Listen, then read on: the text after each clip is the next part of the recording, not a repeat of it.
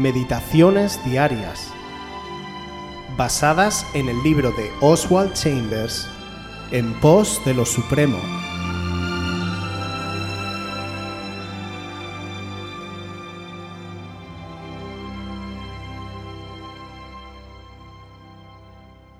La dispersión de la vida. Juan siete treinta y ocho. El que cree en mí, como dice la Escritura, de su interior correrán ríos de agua viva.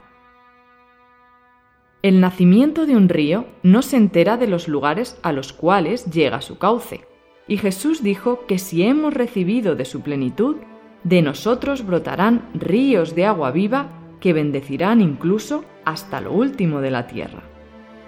Nosotros no tenemos nada que ver con el desbordamiento de la corriente, pues, como dice Juan seis veintinueve, esta es la obra de Dios, que creáis. Dios rara vez permite que alguien vea cuán grande bendición es para otras personas.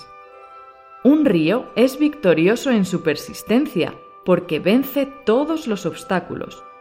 Durante un tiempo sigue su curso sin interrupción. Luego, cuando enfrenta un obstáculo, se detiene momentáneamente, pero pronto se abre camino alrededor de él. Un río puede desaparecer de la vista por algunos kilómetros, pero luego aparece de nuevo más ancho y grande que antes. Puedes ver que Dios utiliza a otros, pero a tu vida ha llegado un impedimento y parece que no eres de ninguna utilidad para él. Entonces continúa prestándole atención a la fuente, y Dios te llevará alrededor del obstáculo o lo quitará. El río del Espíritu de Dios vence todas las barreras. Nunca pongas tus ojos en el impedimento o en la dificultad. Los obstáculos son totalmente indiferentes para el río, ya que éste fluye sin interrupción a través de ti, siempre que te mantengas unido a la fuente. Nunca permitas que nada se interponga entre Jesucristo y tú, ninguna emoción ni experiencia. Nada debe alejarte de esa grande, única y soberana fuente. Piensa en los extensos ríos de sanidad que se están desarrollando y alimentando en nuestras almas.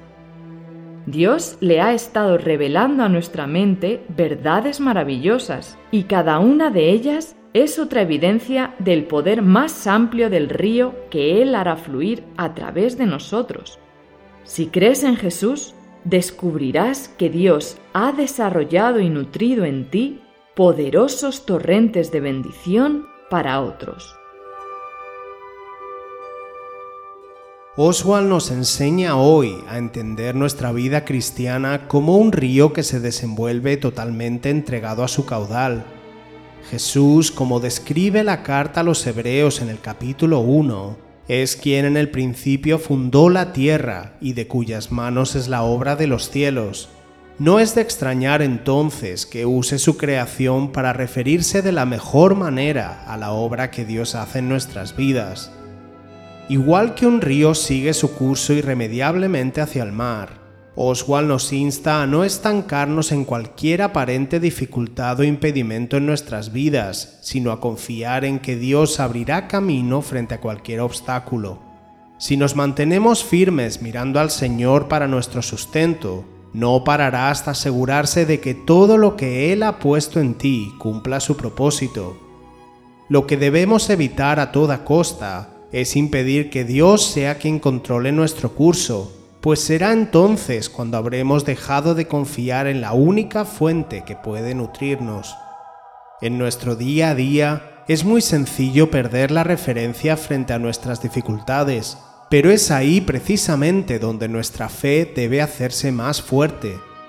Si un río no se preocupa en saber hasta dónde llegará, sino que avanza imparable a la vez que nutre todo lo que le rodea, trayendo a otras criaturas a la fuente, así nuestra vida debe estar dispuesta a ser portadora de la porción que el Espíritu Santo derrame en nosotros.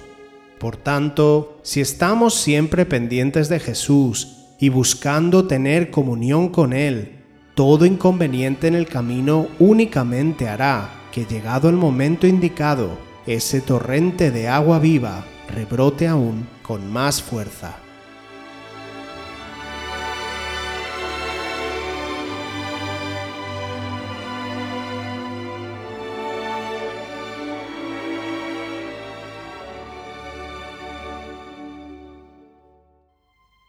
Si quieres volver a escuchar este devocional o cualquier otra de nuestras emisiones anteriores, puedes visitar nuestro canal de YouTube buscándonos como Aviva Voz F M.